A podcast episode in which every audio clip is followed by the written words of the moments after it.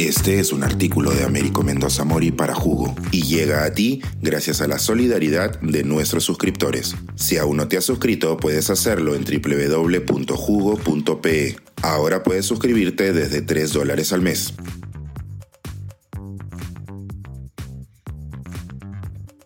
Reunión bilateral en Quispicanchis.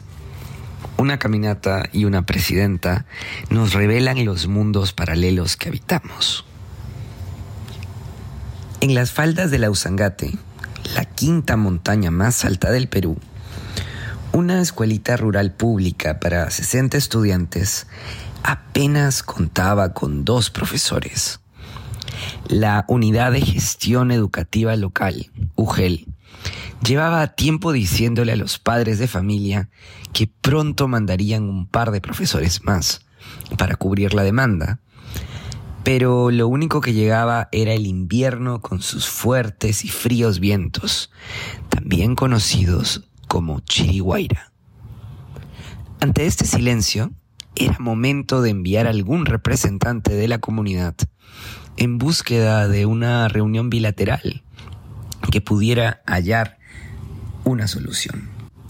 Las familias y las comunidades campesinas afectadas juntaron fondos pero esta persona que enviaban nunca era recibida por el funcionario de la UGEL.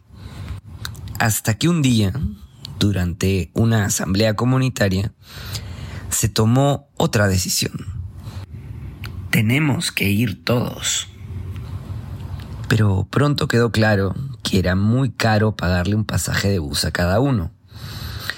Así que desde aquella pampa ubicada a más de 4.000 metros sobre el nivel del mar, niños y adultos partieron a pie y a caballo por varias horas hasta la pequeña ciudad de Urcos, provincia de Quispicanchis, región Cusco, en busca de una solución. Llegaron luego de varias horas dramáticas y ante la presencia de los campesinos y la prensa local, fueron finalmente recibidos. Cuando parecía que la única demanda se iba a concretar, el funcionario indicó, mm, déjennos evaluarlo por unos días, pero no se preocupen, porque ya pudimos reunirnos. Pero para los reclamantes, la reunión en sí era lo menos importante. Lo que ellos querían era una promesa escrita de que al menos un profesor más sería asignado a la escuela de Ausangate. Señor, ya hemos esperado mucho. No nos vamos a ir hasta que por escrito nos confirmen lo que pedimos. Y así fue. El funcionario tuvo que ofrecer una resolución impresa, asignando un maestro para la escuela.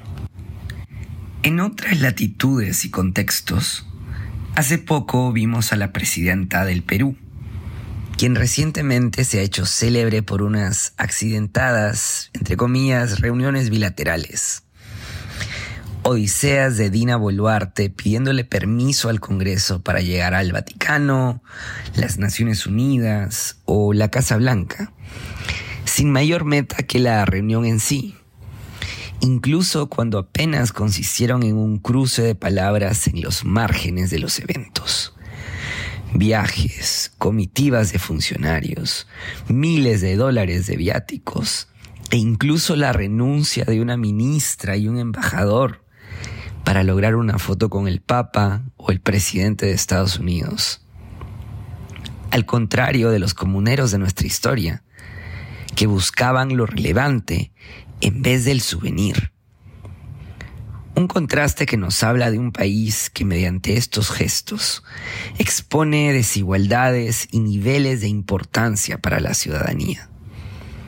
El caso de Quispicanchis lamentablemente no es único y la superficialidad de los gestos de la presidenta tampoco. Es una historia que ya Arguedas, Ciro Alegría e incluso Guamán Poma nos vienen narrando desde hace décadas, incluso siglos.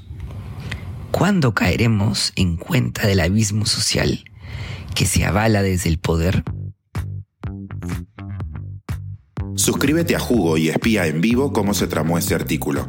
Nuestros suscriptores pueden entrar por Zoom a nuestras nutritivas y divertidas reuniones editoriales. Suscríbete en www.jugo.pe.